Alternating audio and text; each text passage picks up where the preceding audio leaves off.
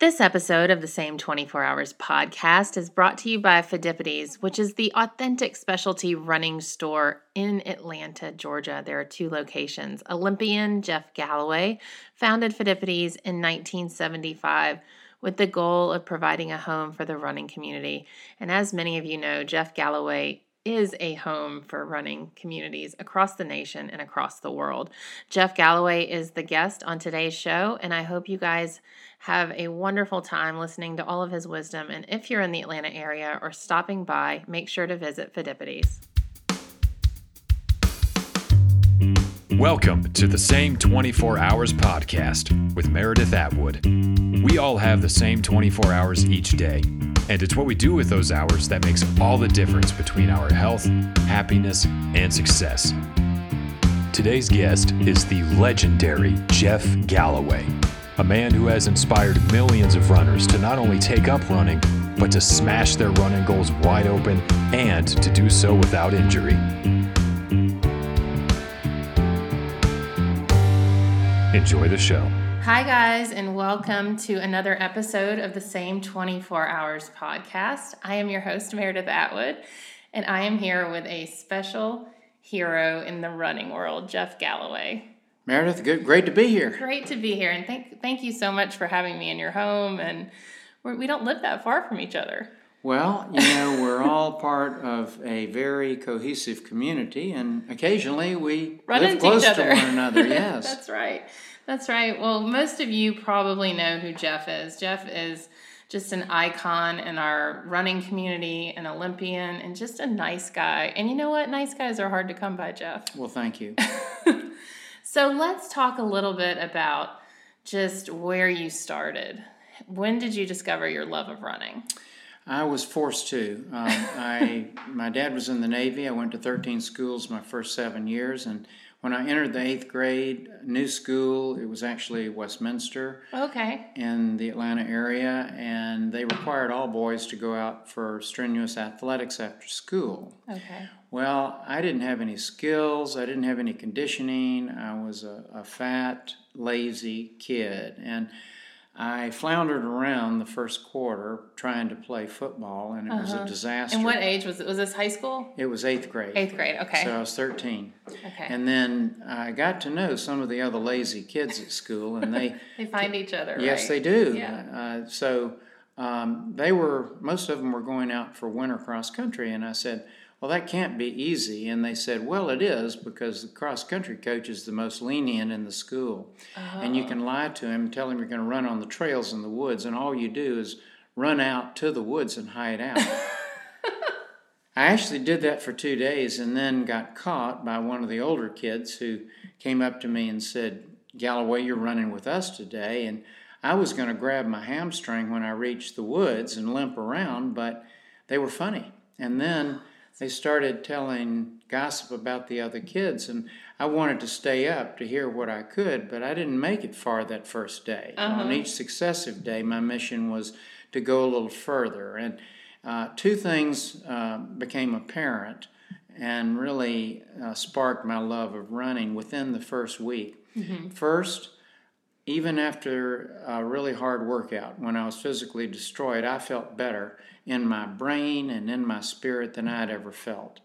And I wanted that to continue. Yeah. And the second was the friendships the, and the, the bonding that occurred during that very first run day and that first season is really a blueprint for what I've used in our Galloway training programs in Atlanta and around the world. Yeah. We now have uh, over 80 programs around, and it's all about getting people into pace groups so that they mm-hmm. can pull off one another and share this experience. And I, I, did not show promise of being a talented runner. It, it took me until my senior year to qualify to get to the state championships, and Georgia was not a stellar state in, in track and field. Right. I just kept trying and, and didn't give up, but I kept getting those wonderful brain benefits and spirit yeah. benefits.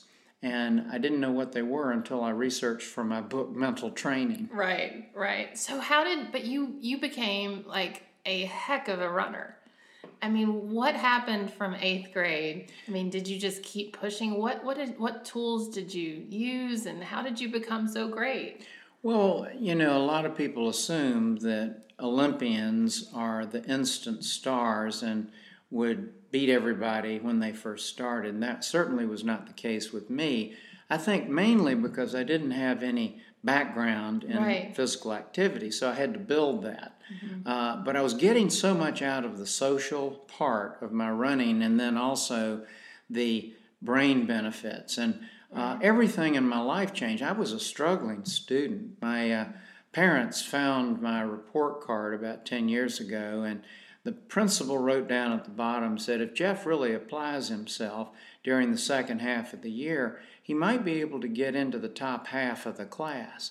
I was at the bottom and, uh-huh. and I was studying, but I wasn't focused. Right. As soon as I got out there with those other kids, most of whom were on the honor roll, I mm-hmm. realized I wasn't any dumber than they were. And so the critical skills and debating topics as you get on a run and then Right. uh, being able to uh, uh, analyze things carried right over. It also reset my expectations uh, academically and in every other area of my life. And, and running continues to do that. Right. So let's talk a little bit about your accolades. I want everyone to know just how fast you were and are for that matter. But let's talk about the big the the mile, right? The mile is your big claim to fame, right? Well, actually, it, it uh, the mile eluded me as as my claim to fame. I wanted that to be my stellar race back in when I started running. The mile was the big race, and Okay.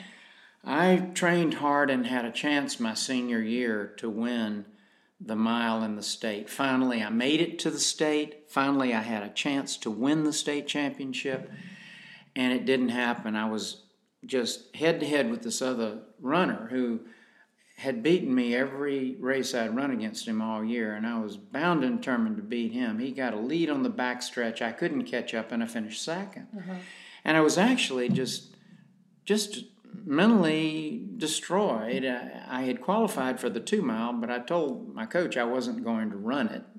And um, there were two hours between the uh, mile and the two mile. By the time the two mile came along, um, I decided I could win some points for the team and maybe finishing sixth or seventh or something like that. So I was just going to jog through it. And indeed, I, I started out at a jog. It was really hot. It was certainly over 95 degrees. wow. And it was run at uh, University of Georgia on their old uh, sort of dirt track over there, real dusty and everything after all the races of that day.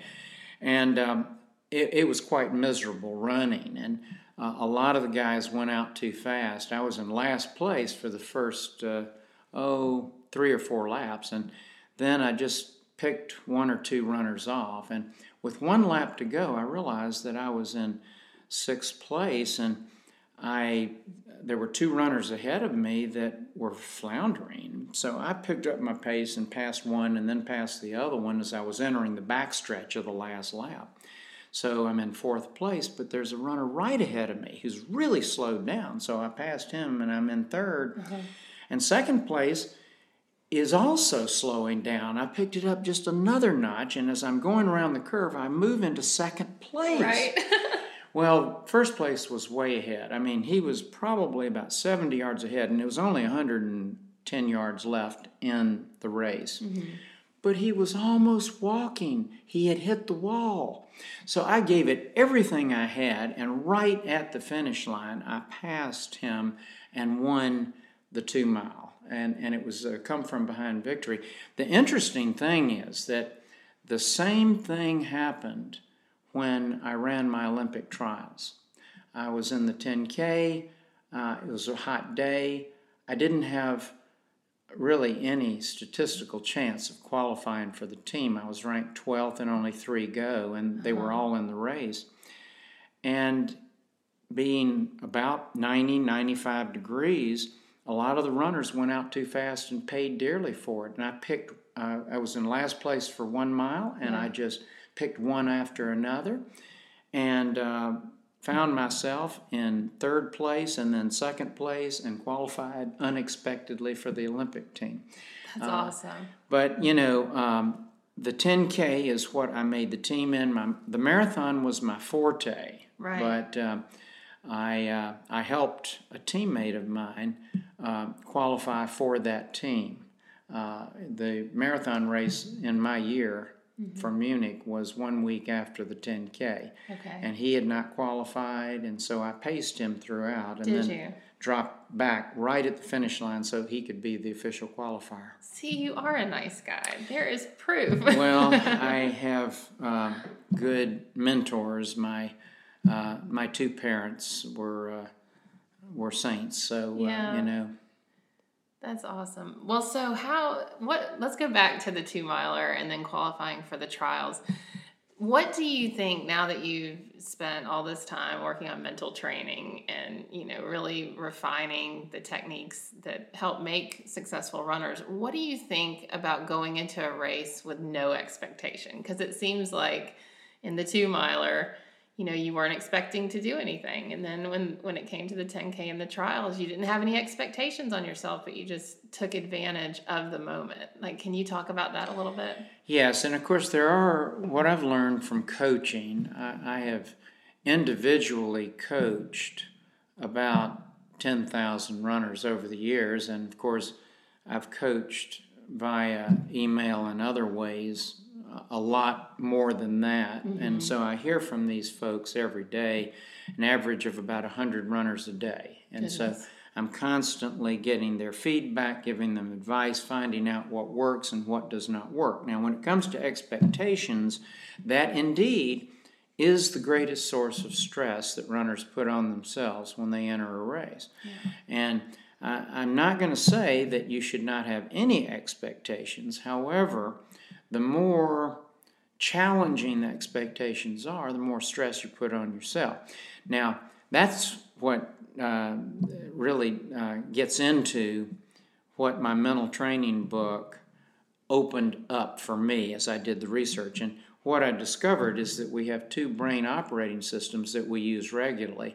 One is the ancient subconscious monkey brain, and the other one is the conscious human brain. Okay. And um, the, the monkey brain has a million times the processing capability over our poor little human brain, so we have to use it in a lot of most of the things we do. Right.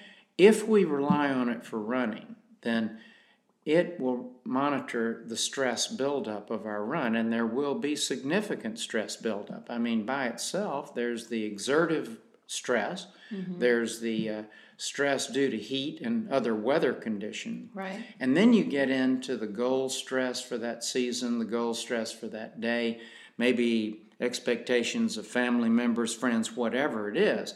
And if you allow the stress to build up too much, then the monkey brain is going to trigger the release of anxiety and negative attitude hormones, make you miserable and less motivated to go on. And you don't tend to get in nearly as good a race.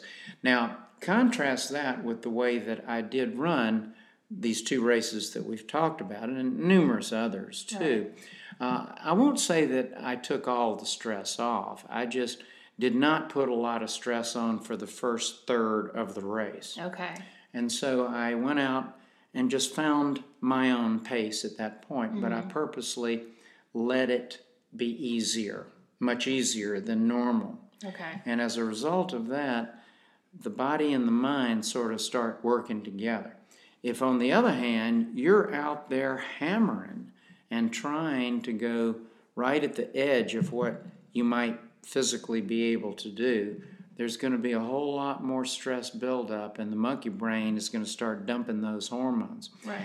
The other great thing about um, using the conscious brain versus the monkey brain is that you can control the hormones because once you have a strategy, uh, and a strategy for me starts well, I'm going to use this amount of running, this amount of walking. You focus on that, you're in your human brain, and you stay away from the monkey brain as long as you're focusing on that and some other strategies that you have. Right. And when the human brain is in control, it overrides monkey brain, Yeah. no hormones are produced. I totally believe in this. Um, I I use running in the context of triathlon, so I can I kind of threw three sports into one when I started my oh. fitness journey, which was kind of crazy. Yeah. but in Ironman Louisville in 2015, I had had a bike crash. I had been in a car crash leading up to it, so I was very undertrained going into it. And I remember thinking, okay, this run is going to be a hail mary. I'm going to do what Jeff would do, and I picked my intervals. I did a three, I think I did a three, three, or four, I think I did a three, three. And I just stuck with it. And that was that human brain with my plan. And it ended up being my best race. And I was undertrained, but it was just, I was in and control. unexpected. Yes, too. and unexpected. And so it's even more joyous and it yeah. will live with you for the rest of your life in a very positive way. So, how did you come across the idea for your method? Well, um, of course, the the larger method is composed of a whole lot of cognitive tools, such as our magic mile and how long you should run on long runs, how you should adjust your pace to make sure that the long runs don't tire you out or right. get you injured.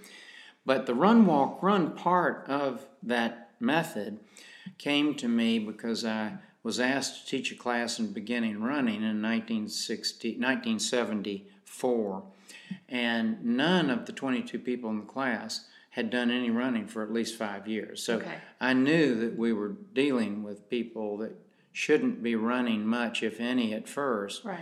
And that walk breaks had to be a part of that. Mm-hmm. And so it was seat of the pants at first. I didn't have any guidelines. Nobody had ever identified this at all. Mm-hmm. And so what I did is is did a little version of what we use and call the magic mile now. Okay. Uh, we just took a little uh, lap around this park, and uh, the group naturally subdivided into groups, other groups that were at the same fitness level. Mm-hmm. So they were able to stay together for the whole class, 10 weeks long, and um, this also really became a further blueprint for our Galloway training programs. But um, I went with every group, every workout, and made sure that they took walk breaks. Okay. And so I observed firsthand what was happening, and I used huffing and puffing as my guideline because right. that's our natural heart rate monitor. And sure enough, at the end of the class, every one of the members finished either a 5 or 10K, but the best part for me, no injuries.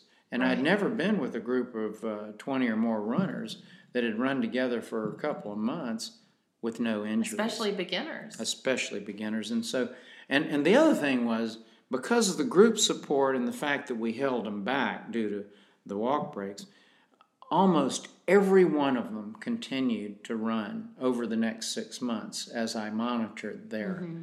uh, success. That's amazing. So, what is the magic mile for those who don't know? Well, again, if you use your conscious brain, then you can, in your running behavior, stay away from the negativity that the monkey brain will produce under stress. Mm-hmm. You always have a choice of which gains control. If you just go out and put one foot in front of the other, then you'll trigger the monkey brain. And then you're susceptible to all the negatives that come as a result of that. And but, this, the monkey brain is in charge of beginner runners for sure. Yes, it is. Because it's the reason we don't want to go. I call it RIP, running in public. It's the reason begin, reason beginners don't want to run in public because it's embarrassing at first, right? Well, self-perceived embarrassing. Right, the bottom line is that you, are worried about what this motorist driving by is mm-hmm. thinking about you when in fact they don't care. right. And and and this is a person that you'll never meet in your life right. and you're worrying about their opinion of your running. So, you know, but But that's monkey brain, right? But that's the monkey brain. so you get into the human brain by having a strategy. Now, run walk run is a strategy. The magic mile is a strategy that we use to pick a pace that's safe for people. Okay.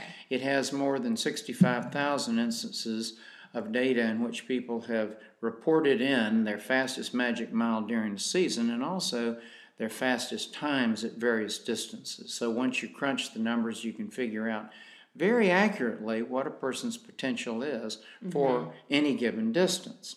Now, the way we use it in our training programs first is to set up that safe pace for long runs, which we do by converting a magic mile time into an all out marathon pace. The data tells us that you're going to tend to slow down about 30% when you go from a fast one mile in a magic mile, and then you compare that with an all out per mile pace in a marathon. Okay.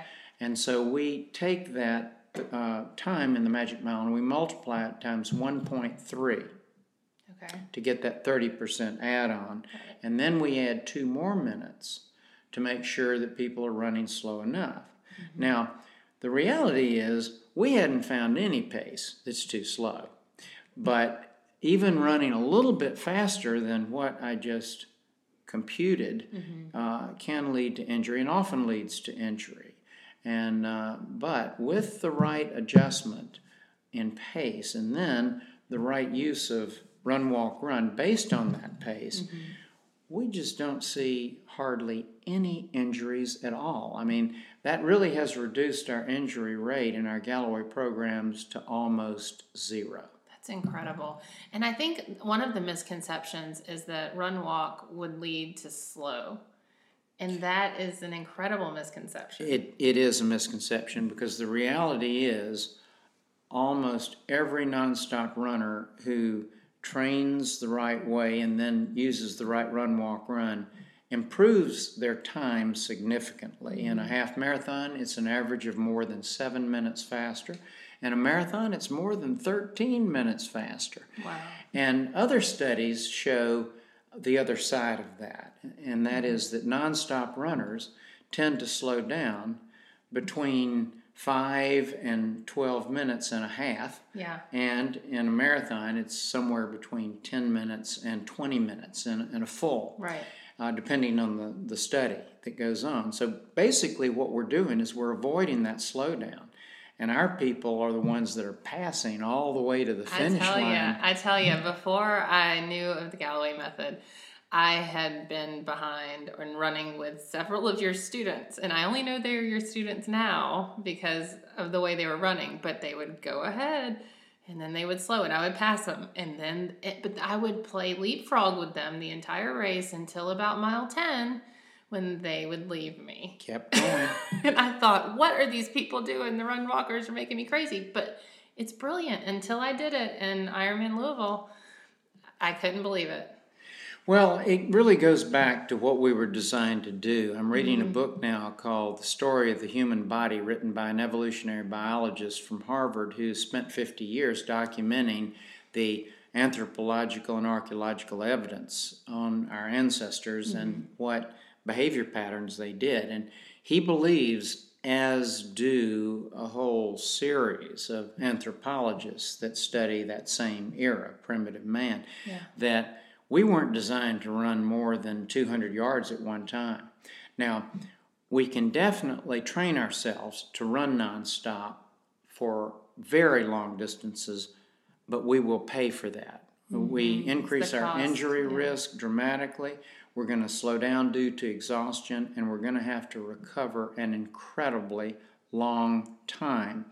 Even if you compare the time in a marathon uh, and the recovery time after a marathon at the same pace for the same individual, the uh, individual, when the individual takes run, walk, run, the time is not only faster, but they're able to celebrate with their friends and family afterwards, and they can go out and run the next day or the day after that. Yeah. I mean, it, it's all the good stuff and none of the bad stuff. Right.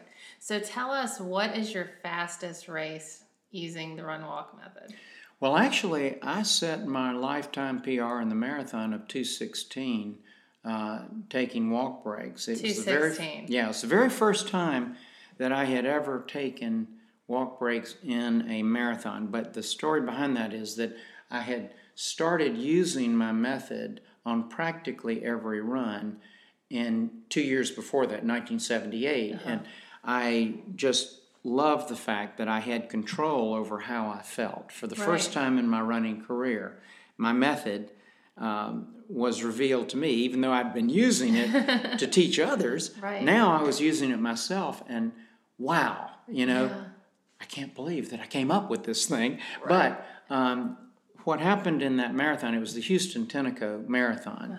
uh and um, I had, it was humid, it was very humid that day. And I really needed to get some water early on. So, approximately two miles, I pulled off, grabbed a cup of water, and sipped it for about 15, 20 seconds. Um, and I caught right back up with the people that I was running, even at 5:30, five just over five minutes per mile pace. I, I the next mile I caught back up with them. I kept doing that about every two miles, and the main difference that I noticed, which most people also notice who convert from nonstop to run, walk, run, is that at the end I didn't slow down. Mm-hmm. And in most of my fast marathons up until that point, I slowed down between two and three and a half minutes, kept the same pace all the way through, and ran a two minute PR. That's incredible. 216. I that's close to my half marathon PR, Jeff. Well, you know. I. I started to get into you know my uh, progression here, and Yeah. I really didn't make a whole lot of progress year to year. I made a little bit, you know, all through high school and college, but I went into the Navy for three years, and when I got out, it was 1970, two years before the Olympic trials, and all I wanted to do is just see if I could qualify to get in the trials Yeah. But I was quite a ways away from it at that point. And that's when I really started focusing. And I really gave myself projections for every six months and then whacked away every month leading up to that Mm-hmm. Yeah. six month time So, frame. and you you had specific goals. Did you set them long term? So you had like two years, and you set. I had two years to go, goals in between? but I knew what the Olympic uh, trials standard was. Right. And so I knew what I had to do to get into the trials. And I didn't try to do that the first six months. I tried to, you know, get about uh, one third of it, you know, a little fudge factor. I had four four of those. And so each each six months I tried to get one third of it. Right. Right. And, you know, sometimes I'd make it, sometimes I wouldn't. But overall, I was making it. Um, I hadn't qualified for the trials and the marathon, um, but I was close six months before the trials. And I was given an invite to go to the inter service marathon championships. Having been just recently uh, in the Navy, they allowed me to participate. So uh, it was at Eglin Air Force Base, and uh, I ha- again I focused. I knew what I had to do, and I had some great weather. Actually, I had a, a, a huge tailwind for the last ten miles, and uh, set uh, about a four-minute PR in that race, and qualified for the trials. My goodness. So, um, I have a lot of questions. Go right ahead. My I'm- people. I'm ready. So I posted on social media that I was sitting down with you, and people.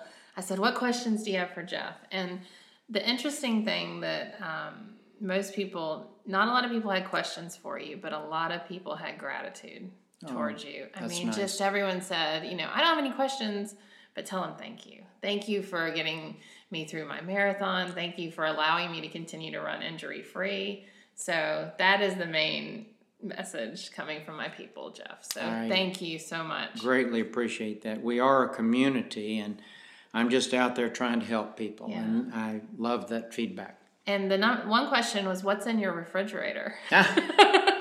Well, not much right now because we've been on a series of trips, and you so travel a lot with your wife. seventy percent of the time we're on the Wow. road, and so uh, we just got back last night. So, but but let's just say that we were in town for a week or more. Mm-hmm. We have uh, salad fixins. We uh, our our standard fare in, in the evening, which is our major meal, is to have the basis of a salad. So Uh-huh. we'll have salad greens, and then we'll usually have uh, grilled fish or grilled chicken Uh-huh. that we will have with it. Mm-hmm. And there are some other variations on that, but Barb is just a great cook, particularly in the seasonings for all these various things. So Mm-hmm. it always tastes great and it's just healthy. I mean, Yeah. and she'll put different vegetables every night in in the salad, but Yeah. it's always just good. Oh, you're so sweet. So, how long have y'all been married? 41 years. 41 years. I met Barb. Um, I met both of you actually coming back from the Cayman Marathon, and you guys are just so nice. She's she's precious. Well, you now know too. you know why we got together. We met on the track at FSU. did you? Yeah.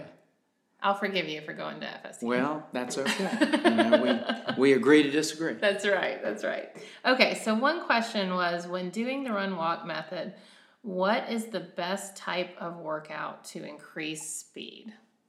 Well, the there are two, uh, but but the number one way to improve speed is to increase the length of your long run, and I have lots of data on that.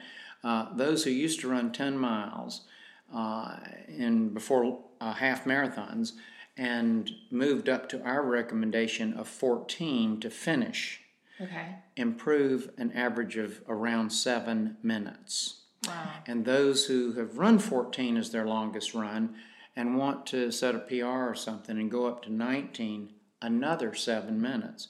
In the marathon, it's even more dramatic when you go from 20 miles as the longest run up to 26, which is what we do in our programs. There's an average of more than 15 minutes of, of time improvement. And when people want to qualify for Boston or set a personal record, Right. uh, they will go up to 29 miles. It's only three more miles, but the average improvement is 11 minutes. Wow. So there's a huge amount if you just lengthen the long run, even doing it super slow, two So- minutes per mile slower than you're running in a marathon currently.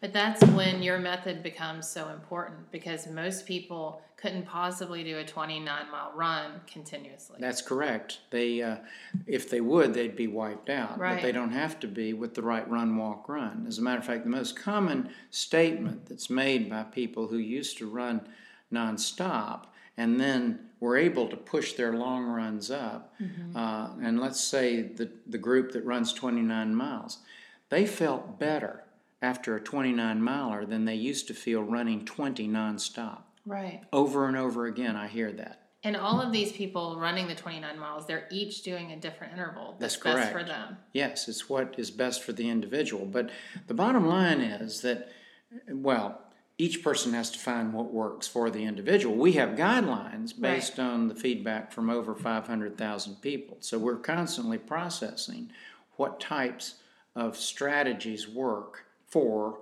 certain paces. And mm-hmm. so we have those guidelines. For example, what are you looking to run in a, say, a fast half marathon during the next year?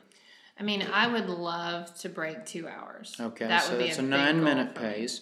And there are two that are most popular now. One is to run for two minutes and walk 30 seconds, and the other one is to run 90 seconds and walk 30 seconds. Mm-hmm. So uh, play with that. And what we recommend and, and do uh, in our training groups is uh, suggest one day a week be devoted to some race pace segments of half a mile in which you run the pace that you want to run in your next race Okay. per half mile.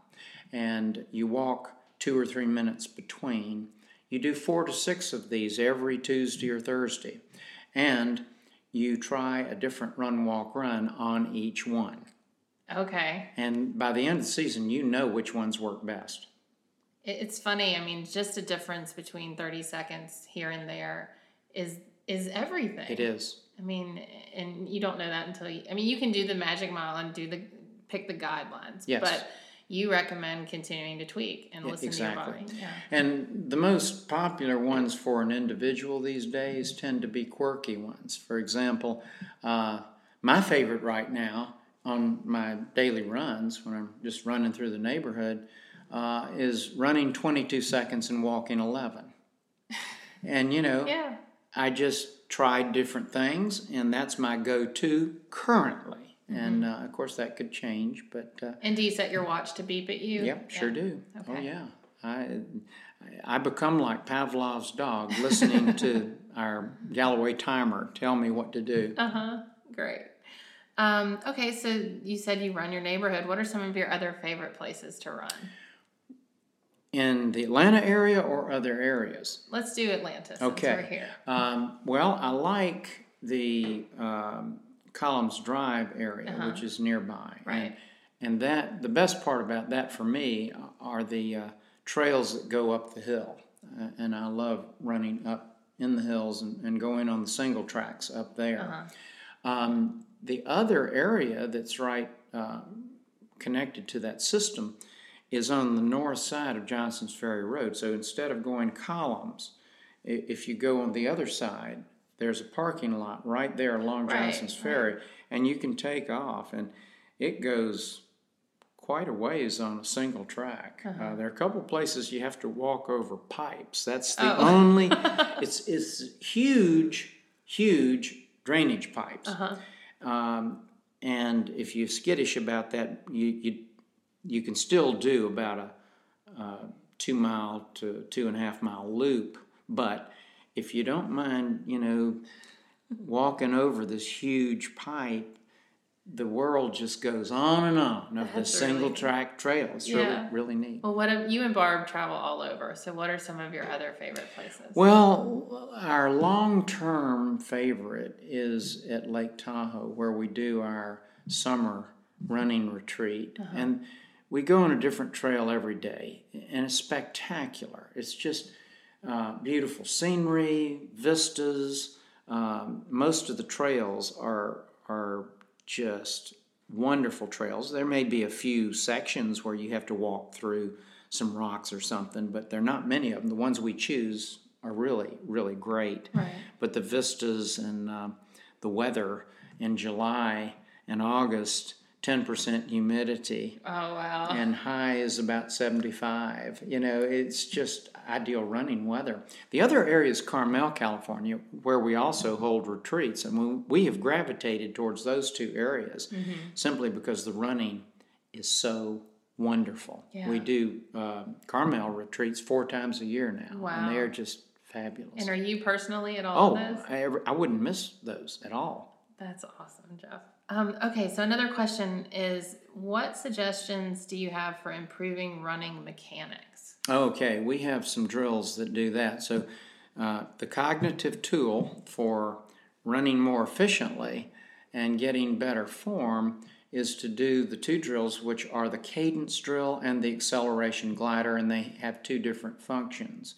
So, the cadence drill is a 30 second drill based on the premise of biomechanical research, which states, going back 70 years, that runners who get faster tend to shorten their stride. So the whole mechanical way you speed up is by having more steps per minute, and the cadence drill helps facilitate that. So you're timing yourself for 30 seconds. It's best to have um, one of our beepers or some type of a beeper to do that because you don't have to keep looking at your watch. But uh, you start jogging a few steps, and when it beeps, you start counting how many times either your left foot or your right foot touches until it beeps again. And uh, then you take a 30 second break. You do the same thing the second time. Try to increase by one count. You go through a set of four to eight in a row. Okay. Each time the mission is to increase by one count. Um, the acceleration glider is a different mission, and that is that you're trying to first of all move seamlessly from a walk break into a run and then glide seamlessly back. And you do that through a series of form uh, adjustments. You would ease out of the walk into a shuffle and ease into a slow jog and then ease into a regular uh, daily run pace. And then if you're warming up before a speed workout or a race, then you could add an additional element there, the acceleration. And each one of these is only 8 to 20 steps at a time. So you're not really running very long at each segment. And then after the uh, you've reached your peak pace, you glide, you, you work on gliding, and, and you uh, use momentum to seamlessly allow you to go down into another walk break without any abrupt change. Mm-hmm. And four to eight of those, once or twice a week, and you may not be seamless at first, but you will teach yourself how to so be. When you say gliding, um, is, is, that transition faster for as you run faster, or is the glide the same kind of pace, I guess, or the same sort the of? The best interval? way to describe how the glide works uh, would be a situation where you're running down a hill and you come out onto a flat area. Uh-huh and you get that boost of momentum out onto the flat. That's what gliding is. Okay. Uh, but you produce the momentum by this pickup in each one of those segments. And then you're just coasting off that momentum okay. back into another shuffle and then into another walk. So it's all transitional, there's no abrupt change. Uh-huh. The other major benefit, well, the first benefit, which I didn't uh, highlight, but you mentioned, is that the cadence drill, particularly, will make you more and more efficient because when you start counting, you activate your human brain. And mm-hmm. the human brain on the left side, that's the counting side, the math side, the logic side. But you also activate the right side of the human brain. The right side is the creative and intuitive side. So you put a mission uh, to have cognitively one more step and the right side goes to work in figuring out how to do it. And the way it does it is to have a lighter touch of the foot, to shorten stride a little bit, but pick up the cadence, and then to um, to not get very far off the ground, to have uh, to stay low to the ground, mm-hmm. and and those three things really develop smoother and more efficient form, which then translates into running faster. Right. The acceleration glider can also be fine tuned to help you pick up when you need to at the end. Mm-hmm. And, and by being transitional and practicing those accelerations, you're getting near the end of the race and you want to try to do that. Right. Well, if you hadn't prepared for it, it's just not going to happen. Right. But once you right. do the acceleration gliders, four to eight of those once or twice a week, you're ready to do that. Uh, also, a lot of runners will use a set of cadence drills when they start to slow down at the end of the race. And I've heard just amazing stories about how they've been able to pick it right up. Yeah. They figured that their race was over, and it wasn't because they had prepared themselves by doing the cadence drill. Yeah. Well, one of the questions I had was um, several people said, you know, I've been doing the run walk, but I'm not getting faster. But I think you just answered that. I think those two drills. The two drills, the longer long runs, mm-hmm. and then you also have to do some speed work if you want to get faster. Okay. And, and so that's the other major component of a speed training program. And uh, in our program, the speed work is designed for what event you're training for. There's okay. no one size fits all. Uh, if you're going for the half marathon, half mile repetitions have worked best.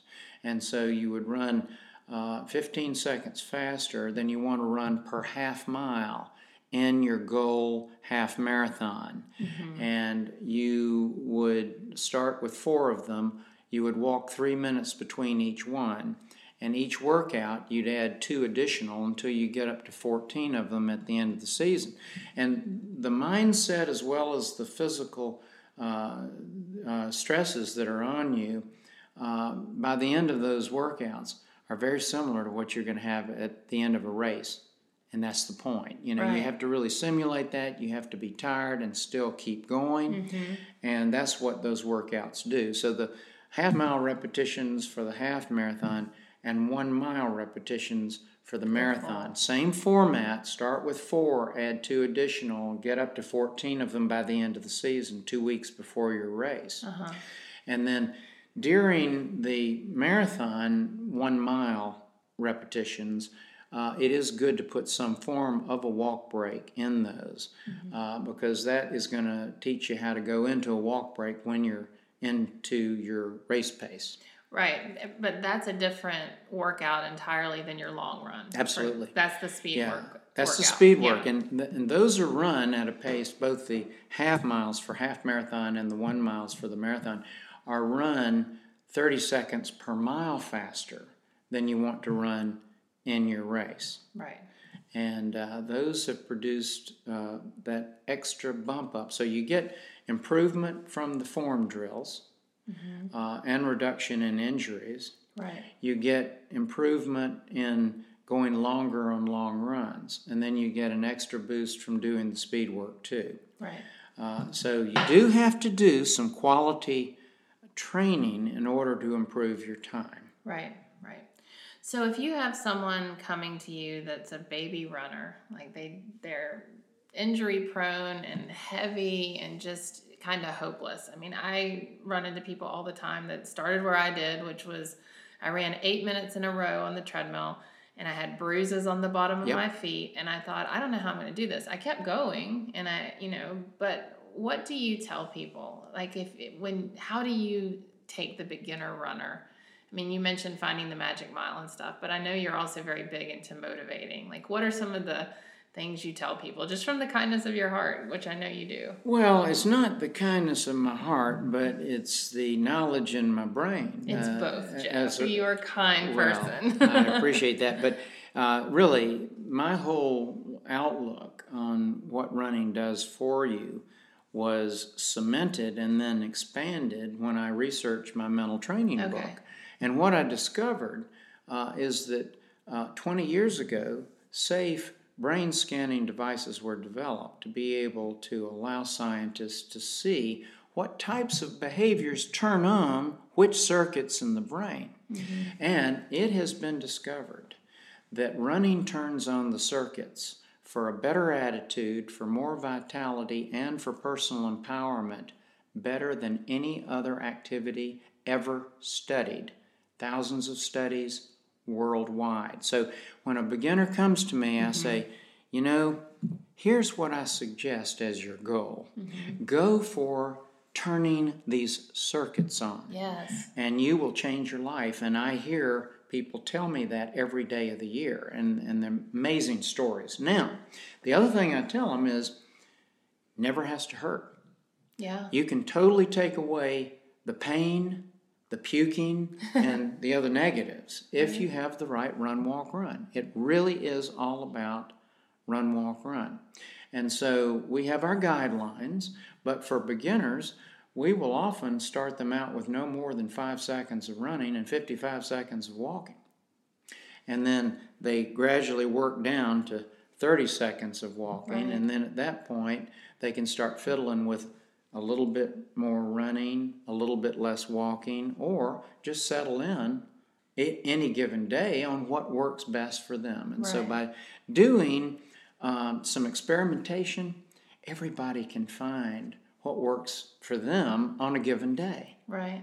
But you never have to get into that by changing the run, walk, run. And the most common mistake I see people making with my method is that they lock on to this uh, amount of running, amount of walking, a strategy that works for, say, the winter months, and then it starts getting hot. So they go out and they're doing the same thing, and they overheat and they're getting miserable.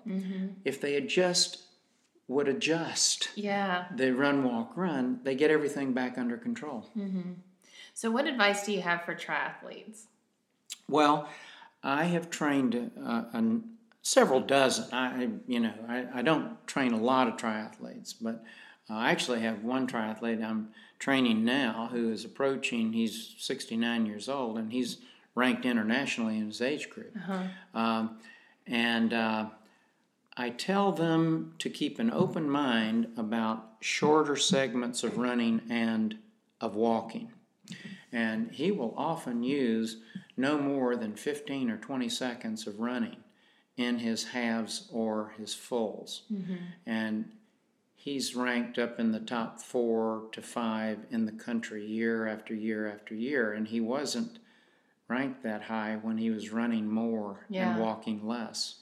So, do you think the same sort of training methods apply for the speed work and the half and Yes, for but- triathlon? But the deal is, you only you only have to run three days a week, uh, and and so in my method, when I'm training somebody that's very competitive in the triathlon, then I suggest the same things that I would for someone competitive in a running event. Mm-hmm. And that is Tuesday is a day of drills, and then race pace, half miles. Right. And then you could do, actually, you could even have a brick workout starting with a bike ride before that. Mm-hmm. Uh, and that really gets you uh, to use the, the cadence drill and the acceleration glider as a good transition, which I've also heard that people do use that. Right. Um, and then uh, oftentimes they learn how to adjust the run, walk, run based on how they're feeling coming off the bike. Right. Uh, and so that's real world stuff is always good. The second workout uh, on Thursday, I do recommend doing the drills, four to eight of each of those if you can. Uh, again, you could make that a brick day too. But then I do recommend some hills uh, after the drills because let's face it, you're going to have hills Right. somewhere in your racing. And Right. so doing segments of anywhere from uh, 50 yards or even 30 yards for a beginner. Um, and then a, a very advanced competitor would go up to between 100 and 300 yards and working on shortening stride as they go up the hill segment.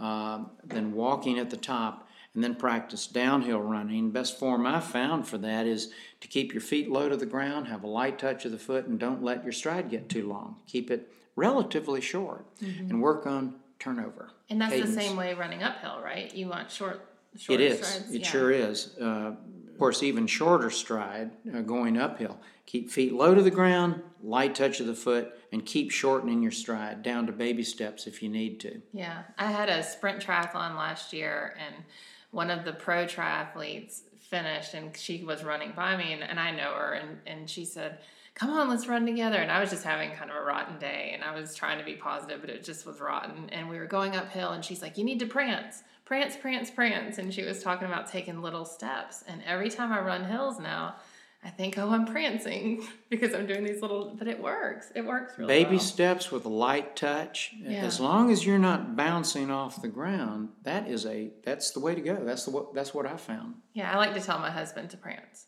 There prance, you go. prance, prance. He's like, "What are you saying? I'm not prancing." Well, we men do have some problems with, With words prancing. sometimes. Yeah, sometimes. Um, so Jeff, everyone can find your books and your programs via your website, right? JeffGalloway.com. That's correct. Okay. And what about some of these retreats? Tell us about those. They are just a mind expanding way to get more involved with running, nutrition, uh, and motivation, and, and every aspect of running. So we have clinics in each area of that, and we individualize. So uh, almost everybody has some major question in each area. They don't usually come in with them, but then once they're there, people start asking questions, and oh, yeah, I'm having that problem too. What can I do about that? Yeah. But it's just a really motivating session, and you come away with at least six months of motivation from them. Um, and the people are just fantastic. I mean, you, you know how great runners are. Well, when they're in a, a, a retreat, it's even better. Yeah. I mean, lifelong friendships are forged there. Uh, so uh, the retreats um, also give you a chance to test out some trail running if you'd like to. But if you're afraid of that, there are always options that you can run on a, a paved surface in beautiful surroundings. Yeah. Well, let's talk about two events you have coming up in September and December um, that people can get involved in and come take a part of a little bit of Galloway. We do. We have um, the largest corporate fitness event in Georgia, which is the Kaiser Permanente Corporate Run Walk, and it's a fabulous event. It it brings thousands of new fitness people in because we have an eight week get in shape program. So, as an individual or as a uh, person from your company or organization, uh, it, it's a team builder, and and you have people uh, coming off the couch or away from their desk and uh, and getting started because a lot of companies have used this as their wellness program. This year we have a number of new things. The first one is a virtual version. So Uh, you have a date on a calendar? Well, only about one fourth or maybe one third of the people can actually be there at Right. that time. Well, we have a virtual now. So, uh, in any given company, you can have the team building go on for every person in the company. Uh, Over half of our people walk the 5K on September 7th. Uh, but everybody can be involved. And the camaraderie that builds as a result of the virtual is really amazing. Um, the other major changes uh, are in our venue. We have been out of Turner Field for the last 22, 23 years.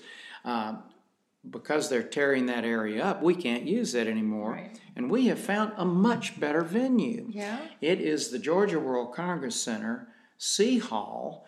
Uh, so you have air conditioning before the start. Then you come back after the race, you're in air conditioning.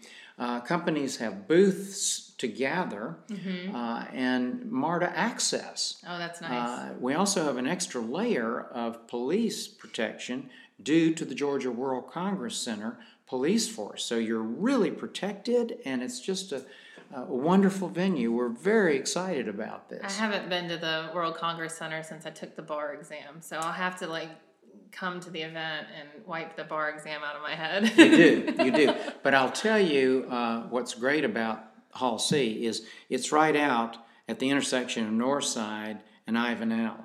Uh-huh. So we just move right out of the hall, right onto Ivan That's Allen and start, and then we come in from Northside right into the hall. It, it's so convenient. That is extremely convenient. Anyone that's done a big race knows how convenient. That, that's great, Jeff. And Yeah, then, we're going to spoil people. oh well, good. Spoiling's good.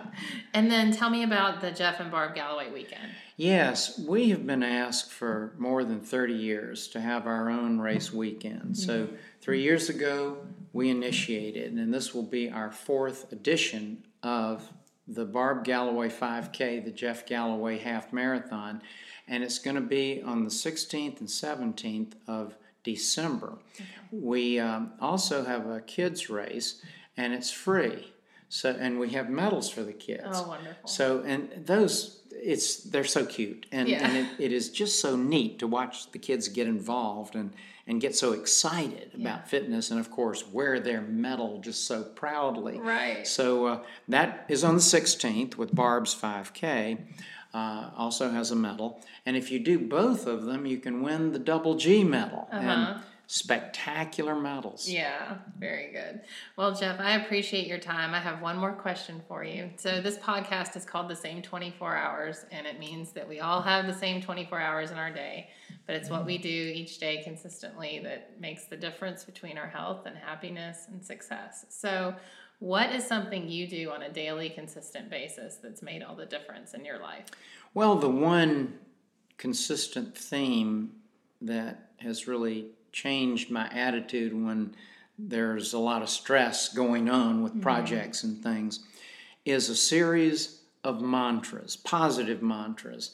I can do this. I'm going to feel better when I do this. Uh, I have hidden strengths. Uh, one more step. I can always do one more step, one more walk break. And whatever applies to the individual, uh, that starts the process of moving into the human conscious brain. And then if you set up a step by step plan after that, you'll change your life every day. Yeah. Well, thank you, Jeff. I really appreciate it. You're doing a great job. Oh, thank you.